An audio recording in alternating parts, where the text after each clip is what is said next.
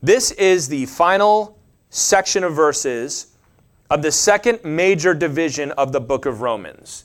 If you don't count the introductory material, which is about 17 verses in chapter 1, you have the first section, which is about condemnation, laying out why every one of us is guilty before God and why we need the gospel in the first place.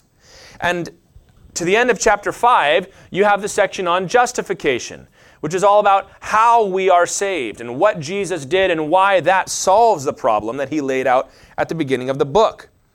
And because he's talking about this universal human problem, Paul in these verses is going to give a universal human example to give one more illustration and one more explanation of what salvation is. And he's going to use the example of Adam, who, of course, is the father of us all. And we've been seeing as we've gone along, and I hope this has become very obvious to you, that Paul is paying very special attention to address issues related to the law of Moses, to the Jewish people, to the nation of Israel as a whole. And what he's been trying to do is to explain yes, it is the Jewish Messiah that has saved us, it is the Hebrew scriptures that have been fulfilled. But he's trying to make the point that this is a universal salvation. He's trying to take, especially these Jewish Christians, from thinking of their salvation in cultural terms to thinking of it in global, worldwide terms. We do that so naturally now. It would seem so odd for me to come up here and say salvation is only available to this certain group of people. Well, the reason you think that so naturally is because partly of the arguments that Paul is making here in Romans. So he's going to use one more universal example. Because the gospel is not a tribal or cultural religion. And as the accusation often comes today, it is not just another Western idea that has been pushed on the whole world. First of all, Jesus was from Israel, which is not in the Western world. And the, the center of Christianity has moved several times. It was in Africa for a long time, and it was in Syria for a long time, and then it was in Europe, and now it's been largely in America. And you can even see how it's transitioning over to places like Korea and Brazil, and you know, who knows where it's going to go. It's a worldwide solution to a worldwide problem. If you are a child of Adam, which is all of you, then you are a child of the first sinner and you follow in his footsteps. And it is only, as Paul is going to lay out, by the last Adam, Jesus Christ, that you may be saved. And not only that, but this passage has a ton of little doctrinal nuggets for us to dig out, a lot of verses that inform other conversations that we have throughout Scripture. So we're going to get into some of those as well. Let's begin by starting in verse 12, and we'll go down to verse 14.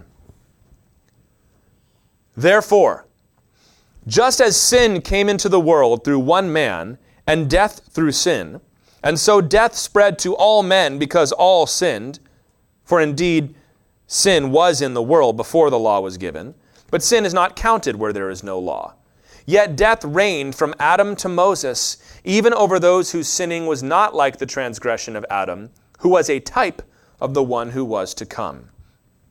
Okay, so as I said, Paul is coming to a big transition in the flow of the book here. So he's, he's summing it up. You learned how to write essays when you were in school. It's good to have a little summary paragraph before you move on to the next section.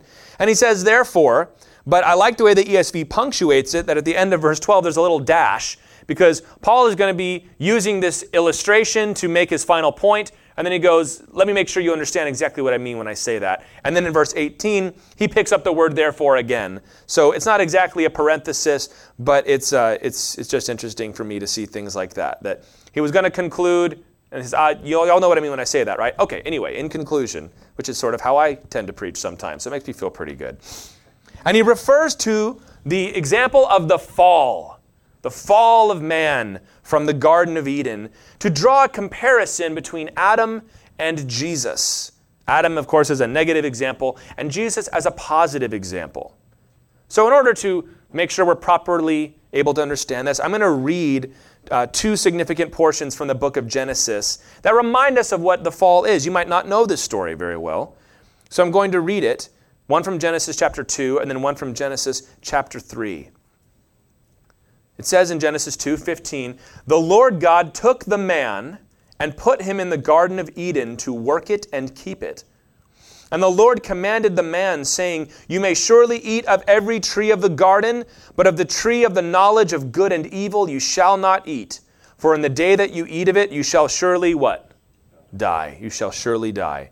So the Lord places Adam in the Garden of Eden. Eve would be created only a few verses later. He lays down the law, so to speak. You shall only eat of these trees, not of this one. And he lays down what the penalty will be, which is death. And then in Genesis chapter 3, this is after Adam and Eve have eaten the fruit, which they were not supposed to. The Lord said to Adam, Because you have listened to the voice of your wife and have eaten of the tree of which I commanded you, you shall not eat of it. Cursed is the ground because of you. In pain you shall eat of it all the days of your life.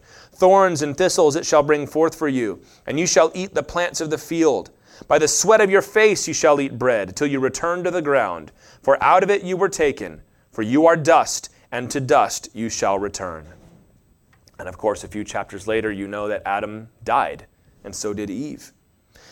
This is the story of the fall, giving the short version without all the, the details. But God created a perfect world. He created a world apart from sin, apart from evil.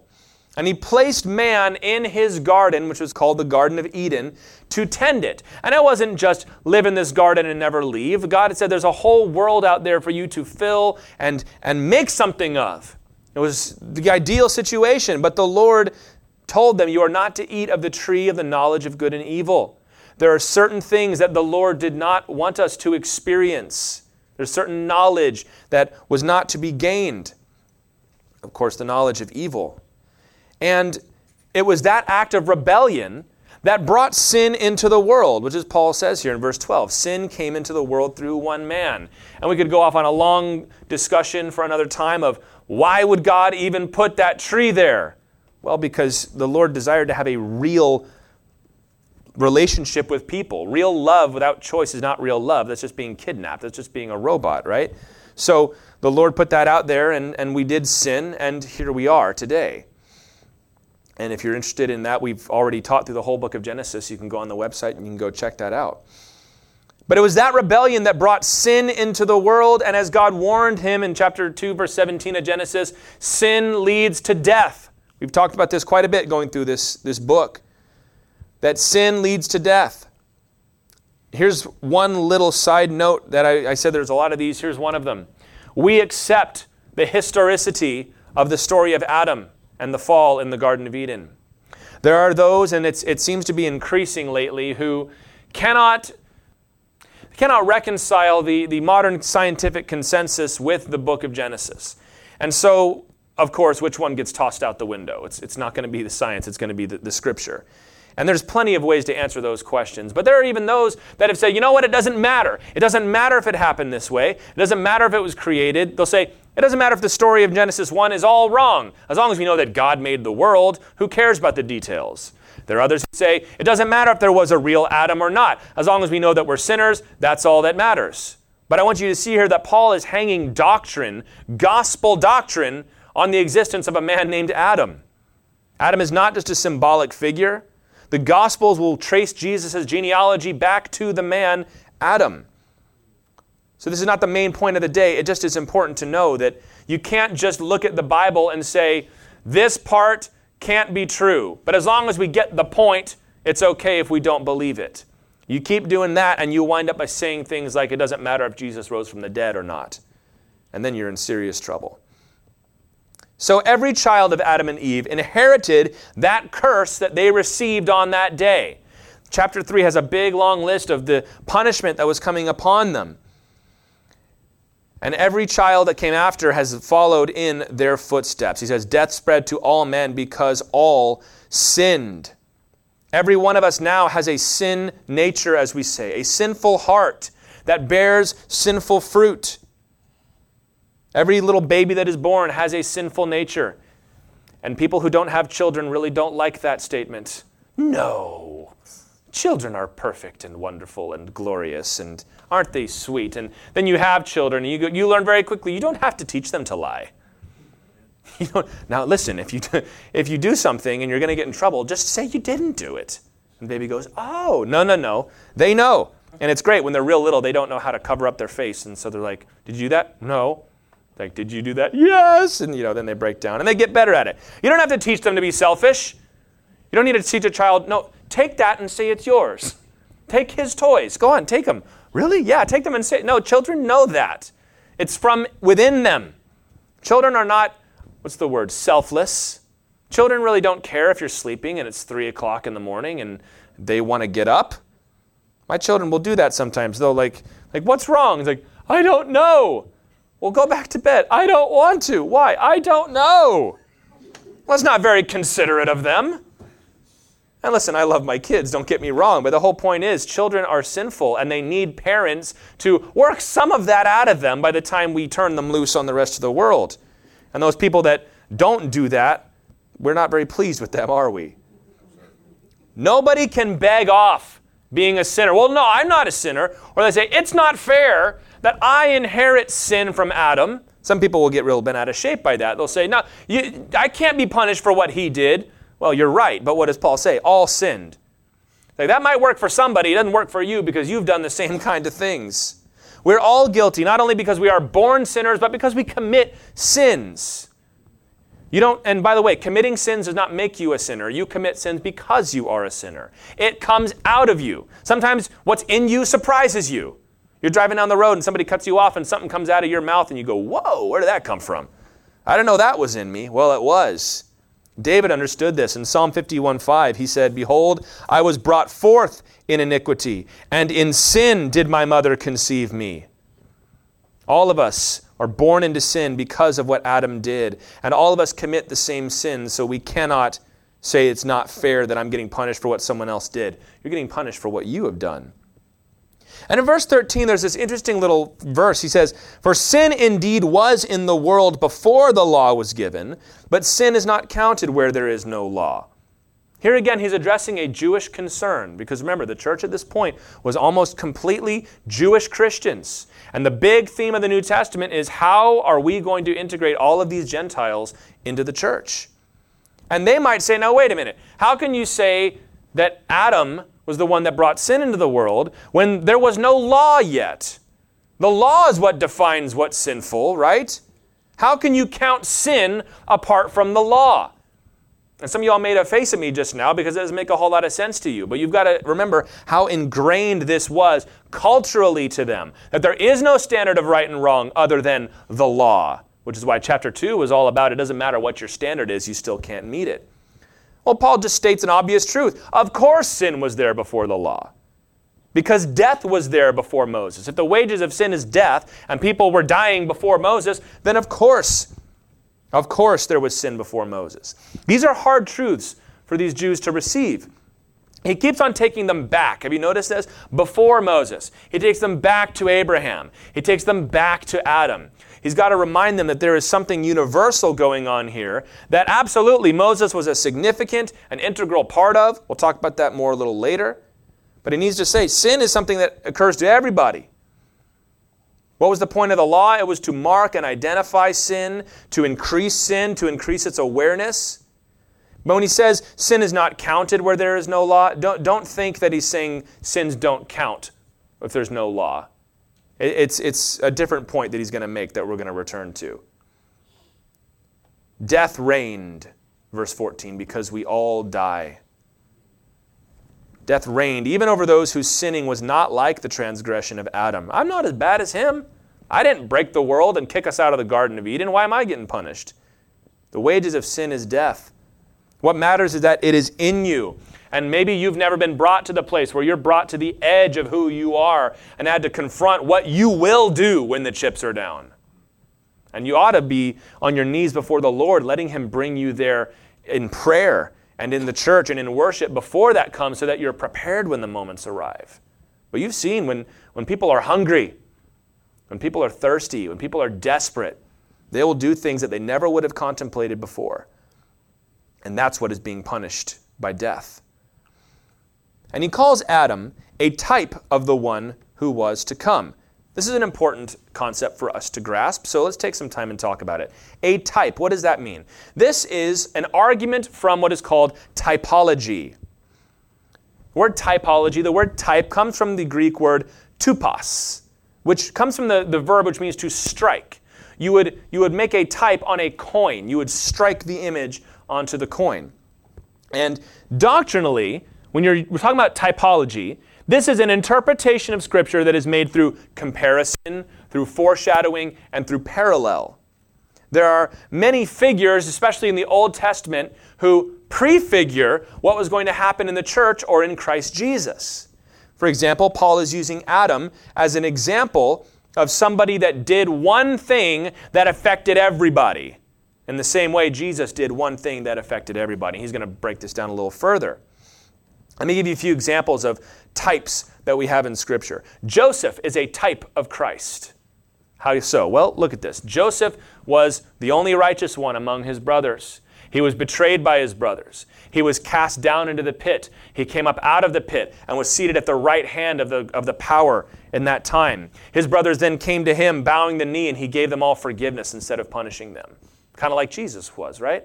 The righteous one, betrayed by his brothers, thrown down into the earth, came out of the pit and sat down at the right hand of the Father, and now offers forgiveness to all of us. Isn't that cool? A little parallel of Joseph and Jesus. What about Moses?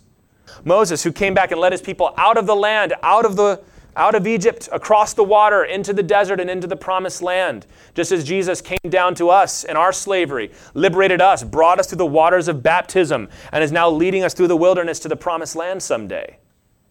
Jesus and Israel, the nation of Israel, have a whole ton of parallels.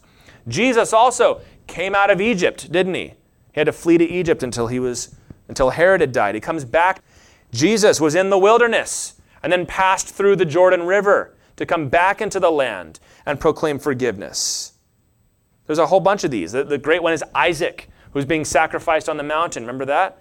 Isaac was the only son of his father who was going to be sacrificed on that mountain until the Lord said, Stop. I, the Father, will send my only son to be sacrificed on this mountain in his place. This is all over the Old Testament, and the New Testament draws these things out. This is a legitimate form of Bible study, and I believe a legitimate form of interpretation. There are those that will say things like, we should never draw out a typology unless the New Testament draws it out. Usually that comes because people don't believe that typology is a legitimate way to interpret Scripture, I have found. But you can go a little nuts with this. And you can start to say, well, because it happened here, it had to happen here. And because he did it, I'm allowed to do it. Well, yeah, you got to watch out for that kind of thing. It can be taken to extremes. But that's typology. You'll see this sometimes. We've been going through Exodus on uh, Wednesday nights, and there is all over the Bible, all over the place.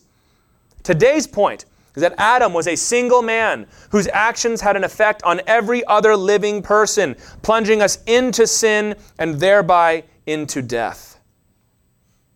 And that Jesus was a single man whose actions also had an effect on every living person, taking us out of sin, out of death, and into life because we all are in sin. Isaiah 64 6 says, We have all become like one who's unclean. All our righteous deeds are like a polluted garment. We all fade like a leaf, and our iniquities, like the wind, take us away. Leaves are starting to fall. You hear them skittering along the driveway out front, right?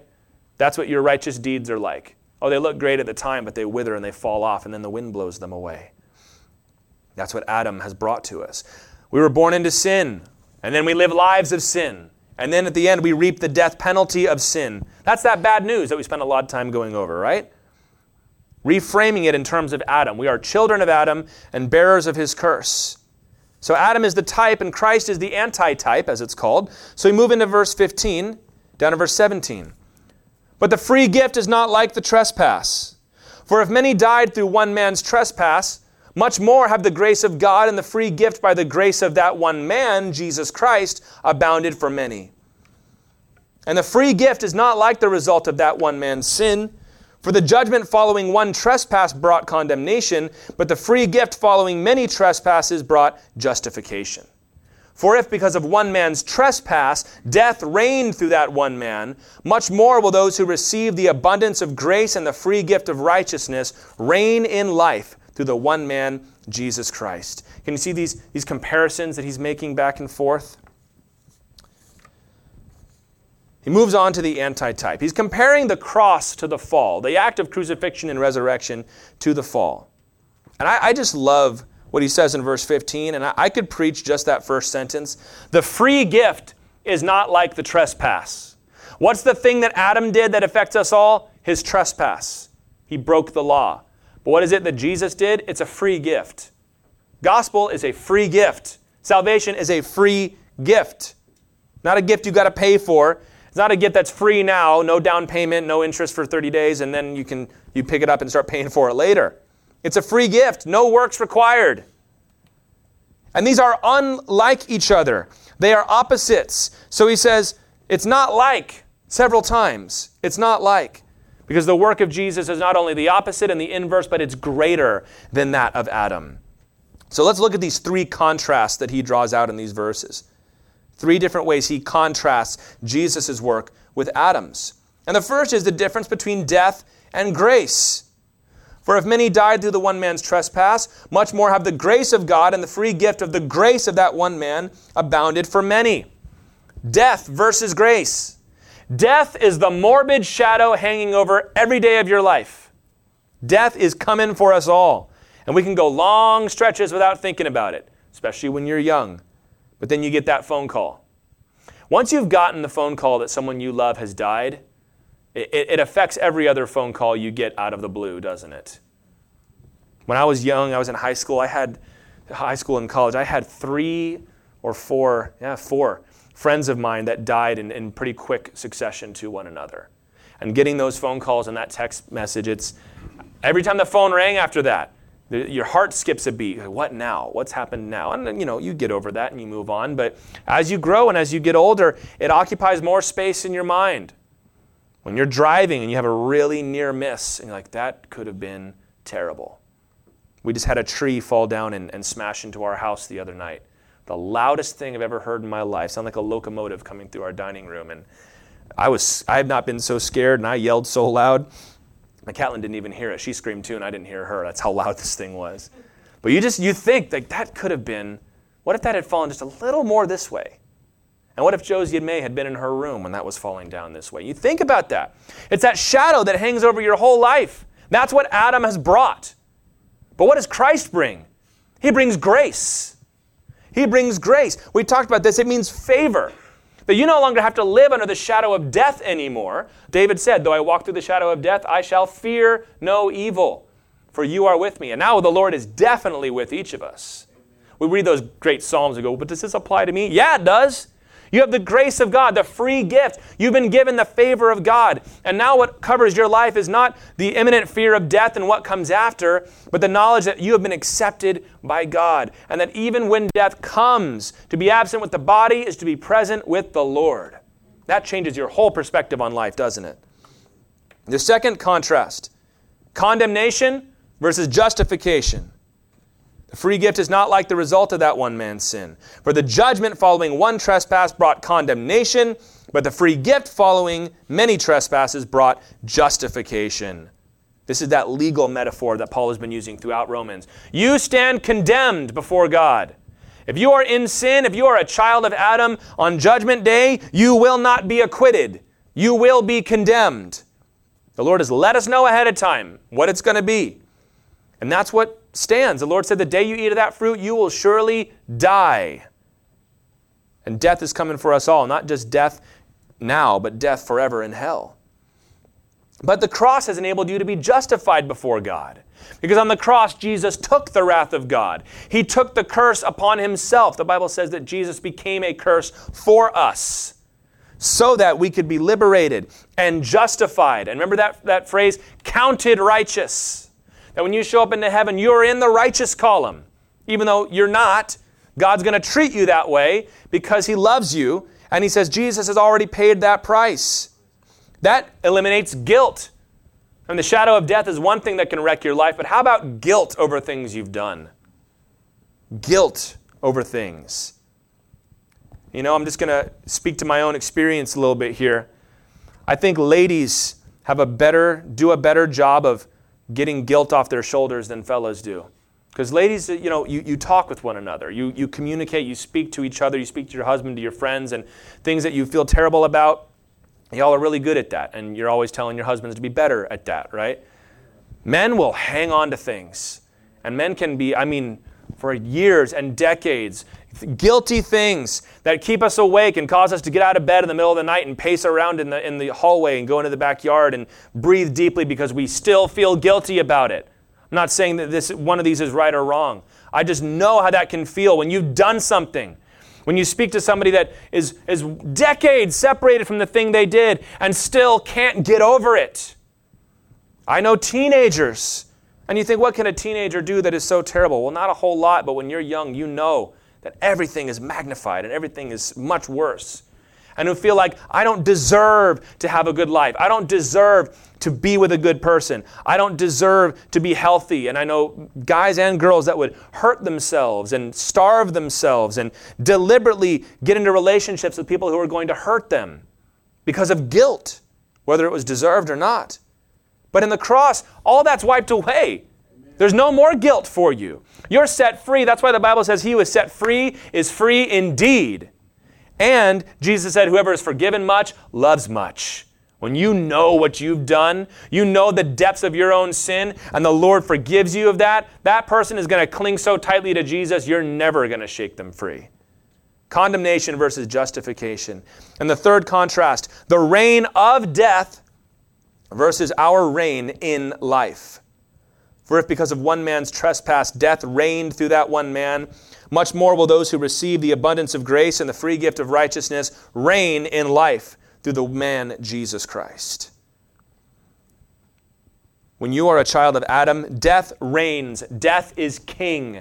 There's an Old Testament picture where it refers to a, a false god that was worshipped. It was the, the god of that era called Mot. He was the death god. And he was depicted in, in all of his uh, idols and on all of the literature they wrote about him as, as having a giant mouth that swallows everything, that one lip extended to heaven and the other lip extended down into hell. And you can see the image there, right? Death swallows up everything.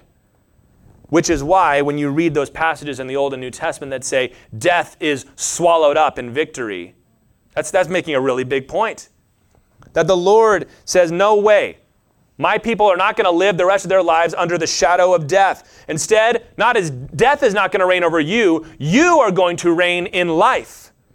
You're bound by death in Adam, but in Christ you reign in life. What does that mean? It means that life is now your domain. Just like God was trying to give Adam the whole world to explore and live in and make something great out of, that's yours now in Christ Jesus. Life is yours to be lived by His righteousness. You are no longer under the authority of the existential horror of the world. Life is now open to you. There is joy and peace and celebration available to you in Christ. So, can you see that progression there? Now that death has been handled, which is the end of your life, and your guilt has been handled, which is this life, everything now is just, it's wonderful. It's like when Dorothy goes to Oz and it goes from black and white to color. It's like the whole world is just different now. It's better in Christ Jesus. It's a greater work that Jesus has done. Because it's easy to break something. If you ever worked with Legos, you know what I'm talking about. It takes a long time to put something together. It's much easier to break it. Adam broke the world. But Jesus Christ came in and did something much harder, which was to restore the world. He's working something better, something more wonderful for us. And you can see Paul is already moving towards the next section here, which is about sanctification. That you've been saved, what happens in your life now? He's already making this pivot here by saying that we reign in life. And I love that. We've got to get this because we can be really grumpy in our religion as Christians, which makes no sense. We've been talking a lot about joy lately. And I was thinking to myself last night, I'm like, are we going to really talk about joy again? Yes, we are. You can never have too many messages on joy because so many Christians are deceived into thinking that joy and happiness are marks of immaturity. The opposite of that is true.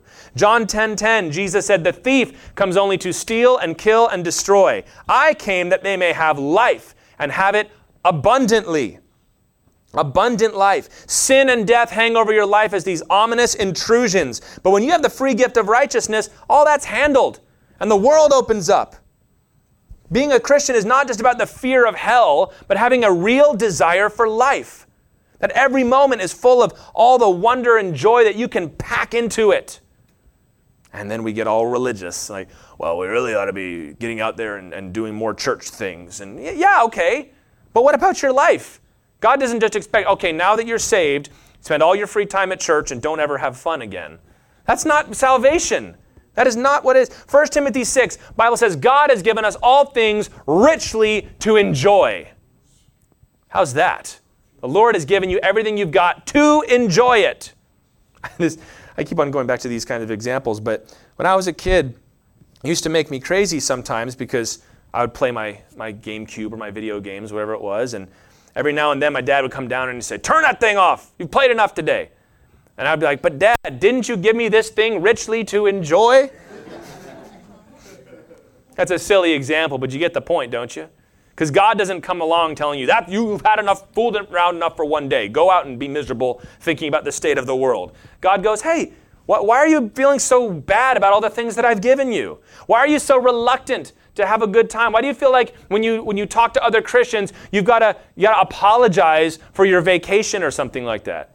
Oh yeah, we went down to the Gulf and had a great time, and I, I know that children are starving in Africa, but you know I, I think we needed a break. God has given you all things richly to enjoy. Mark 7:15, here's a crazy one. Jesus said, "Nothing that goes into a person can defile him, but only what comes out of him." He was telling this to the Pharisees that had all these rules about what you could and couldn't do. And Jesus is like, "Why are you acting like the world is just waiting to defile you?" And we've got to be careful because if I touch that, I might I might become unclean. I might become sinful again. The Bible says in one place that you sanctify things when you use them. That it's the opposite. Rather than, you know, I get letters all the time from people who think that you can accidentally worship the devil. It's the weirdest thing. Like, you know, do you know? I, you, you celebrate Christmas. You know that if you have a Christmas tree, you're actually worshiping Satan. It's like, excuse me? Or people like, you know, if you, if you do it, you're, you might secretly take the mark of the beast. Like, nobody's accidentally taking the mark of the beast. Give me a break. In fact, the Bible says when you go out into the world, what you use is sanctified. It doesn't affect you because you touched it, you affect it by being there. You turn things around you into holy things by engaging in them. How about that? That's a different perspective on life, isn't it? That, that goes from this restrictive, don't do that thing, to this expansive, there's the world, there's the promised land. Go out and enjoy it. And 1 Peter 1 8 says that we rejoice in Christ with joy inexpressible. So full of joy, I can't even tell you. And, and, for some reason, we can get like that where we think, well, yes, joy is, is nice, but we also have got to be very sober and remember all the terrible things that are going on in the world. And, you know, that's kind of where we're all stuck at this point in our culture, aren't we? Everything is terrible. There's an old Muppets episode where remember Sam the Eagle, who they use him to make fun of like politics and things like that. And there was one scene where he's like on a like a Fox News or CNN type show. He goes, "Welcome back to Everything Stinks." Like that's kind of how things are now. Like everything's bad. We're looking at the worst possible situation, and this is going to make the whole culture fall apart, and this is going to wreck our government, and this is going to wreck my life. And the Bible goes, "You have inexpressible joy. Why are you letting that stuff get to you?" Because it's serious. Yeah, okay, it's serious. Jesus lived under Roman occupation. There were soldiers marching through the streets taking people's money.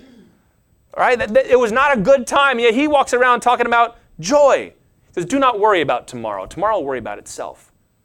Uh, very clearly, Jesus just doesn't understand the severity of the situation. And it's really not fair for those who have been hurt by that. Jesus is like, This stuff's always going to be there. There's always going to be problems. This one will get solved, then something else will come up. Go out and find the joy that God has given to you. And don't feel bad about it. Oh man, people have told me, I'll preach on joy. And we'll get an email from somebody saying, You really seem to be minimizing and downplaying how serious the situation is in the world. To which I would say, You seem to be minimizing and downplaying what Christ Jesus has done for you on the cross and through the empty tomb. Isn't that true? That thing is so much greater. It's above everything else, and everything else just shrivels up in comparison. We got to be careful in the church not to rebuild fear and grief because we're afraid of collateral damage. Well, if I tell people that they sanctify things by their use, they might go out and become a drug addict. So, so then what? We're never going to tell people what the Bible says about God's grace? Paul's going to get into that in the next chapter. He's going to say, we're not going to continue in sin that grace may abound. But we should never restrict the teaching of God's freedom and grace so that we can keep people in line. That's what the Pharisees did. The Lord said, Don't do that. So they built the line all the way back here to make sure nobody accidentally did it. And they made people miserable. and they made people not want to come to the Lord. Galatians, Paul said, For freedom, Christ has set us free. For freedom. Why were you saved? So that you could be free. He said, So don't submit to a yoke of slavery. If somebody comes along wanting to put this religious yoke around your neck, you say, No, no, no. I'm free in Christ Jesus. I'm free indeed in Christ Jesus. Because if you're a child of Adam, yes, you face death. But if you're a child of God, you're free indeed. Let's keep going. Verse 18 and 19. Therefore, as one trespass led to condemnation for all men, so one act of righteousness leads to justification and life for all men. For as by the one man's disobedience many were made sinners, by the one man's obedience the many will be made righteous. Now he's coming back to that therefore that we left behind in verse 12. He says, I'm going to use this example of Adam. Y'all know what I'm talking about with, with Adam, right? About how, okay, yeah, you got it. All right. Therefore, and he comes back in verse 18. And this verse 18 is a really great example of how typology works. Adam had one act that led to death for all. Jesus has one act that leads to life for all. He used this in 1 Corinthians as well. 1 Corinthians 15 22 says, As in Adam all die, so also in Christ shall all be made alive. This is why we call Christ the last Adam the last Adam. The name Adam means man. He was the Son of Man who reversed and restored what was lost. Now let's get into one, one more of these little doctrinal things here. It says all several times here condemnation for all men, justification and life for all men. And then in verse 19 it says, many will be, and then many will be. Is this teaching universal salvation?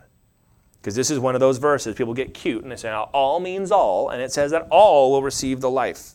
All right? Let's back up to a passage that is not disputed. Luke 13, verses 23 through 24. Someone said to Jesus, Lord, will those who are saved be few? And he said to them, Strive to enter through the narrow door. For many, I tell you, will seek to enter and will not be able. What's he saying? Yes, it's a narrow door, it's a narrow path, and not many will be saved. You look at the book of Revelation where it talks about that there was the chosen few that were saved. Very clear that not all will be saved. In fact, most will not be saved. How then do you get this verse where he says all? Well, there's one answer that some people put out that I also don't agree with. They, they put out what's called limited atonement. This is one of the five points of Calvinism. And listen, Calvinism's got a lot of great points to say. This is not one of them. Limited atonement. The idea that Jesus only died for the elect. He only died for the Christians. He did not die for everybody else. And this is an attempt mostly to spare Jesus Christ some embarrassment.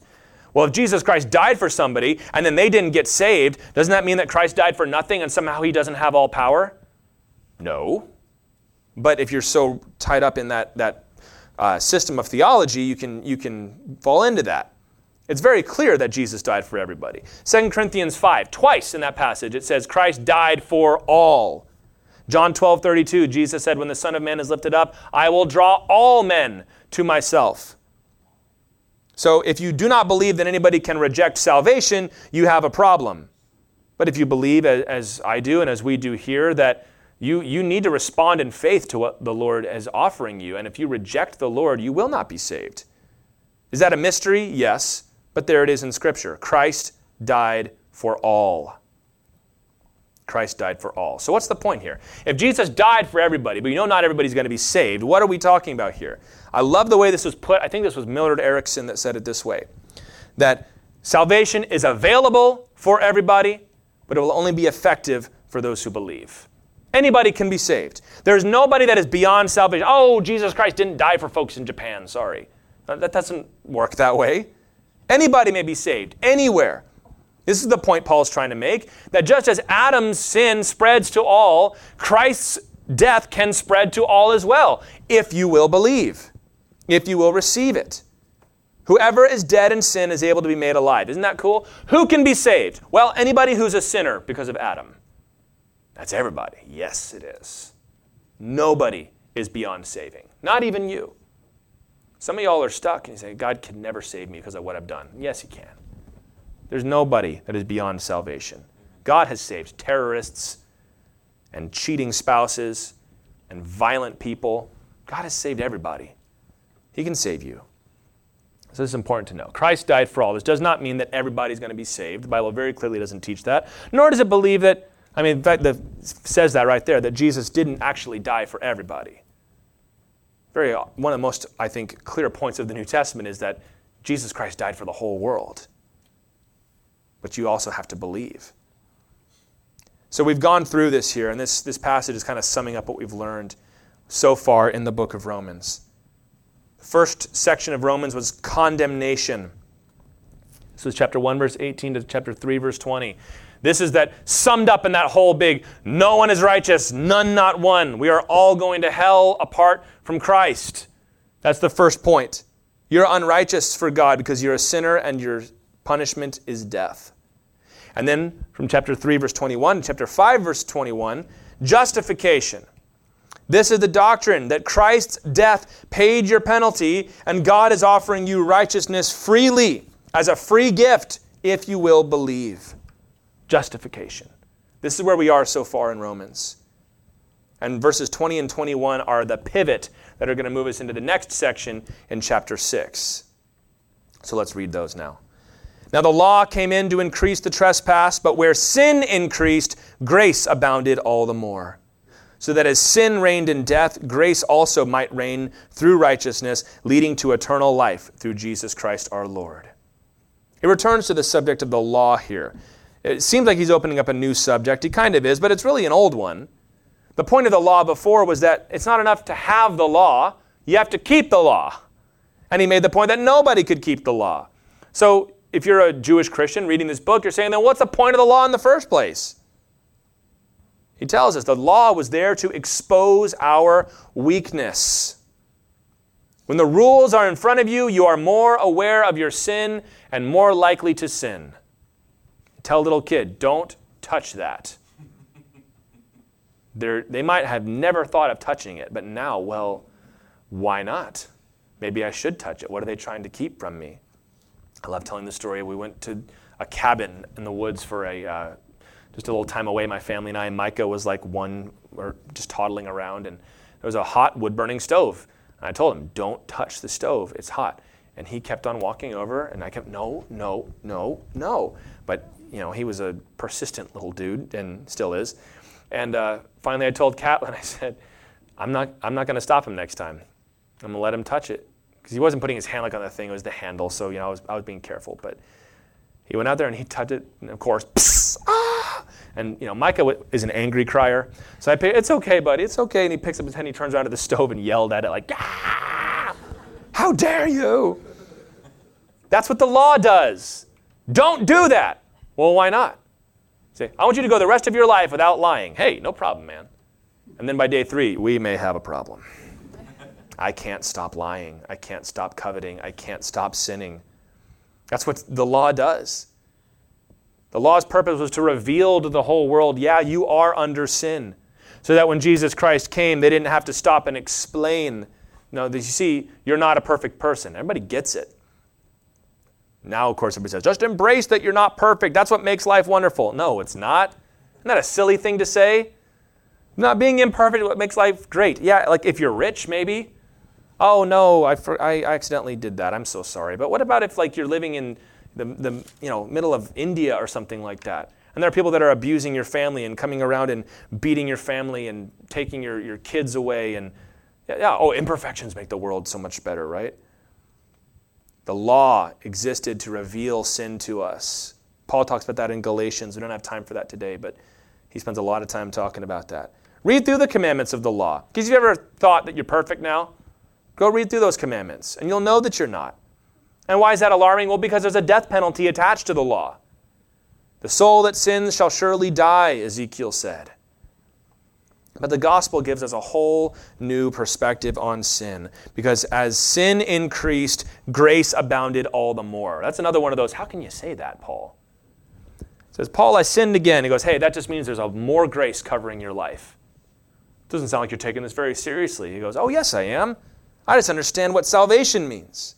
That grace abounds even more. That you can look at your past life and not have to cover it up. This is why, as Christians, we'll stand up and give testimonies. And tell everybody about all this stuff that we used to do. Normally, like, just keep that to yourself, bro. Don't. Why am I telling this? Because that means the grace of God has overflowed for me and it can overflow for you too. The gospel changes people. And that sounds bad, and that's actually going to be the next thing he talks about is, whoa, whoa, whoa. Where sin abounds, grace abounds. Are you saying I should just sin all the time? That's chapter 6. Of course not, is the answer. Grace reigns now, not death or sin, but righteousness and eternal life. Grace. And it's really hard to talk too much about these verses without getting into the next chapter, but the whole point that he's been making from, from chapter 3, verse 21 on is grace covers your life now. Because of what Jesus has done, you're not, you're not living under the same burdens as everybody else in Christ Jesus. If only I could believe that. You must believe that. You should believe that. If you're in Christ, you don't need to say, oh, okay, I'm saved, I'm in. Just be careful. Because I'm in by the skin of my teeth, and God might just flick me out if I, if I do something wrong. Grace, abounding grace over your life, forgiveness and peace and joy. We've gone from condemnation that we're all sinners, to justification. Christ can save you. If you're a child of Adam, you are a sinner under the penalty of death. But if you have faith in Christ, then you are righteous, and life opens up for you. So, Christian, take joy in your life and don't fall into this depressed, angry kind of religion that we all seem to favor so much. I don't know why. It's not unique to us or our time, it's always kind of been the way. But the human condition has been solved by Jesus Christ. How about a smile? Right? The last Adam has delivered us from what the first Adam brought upon us.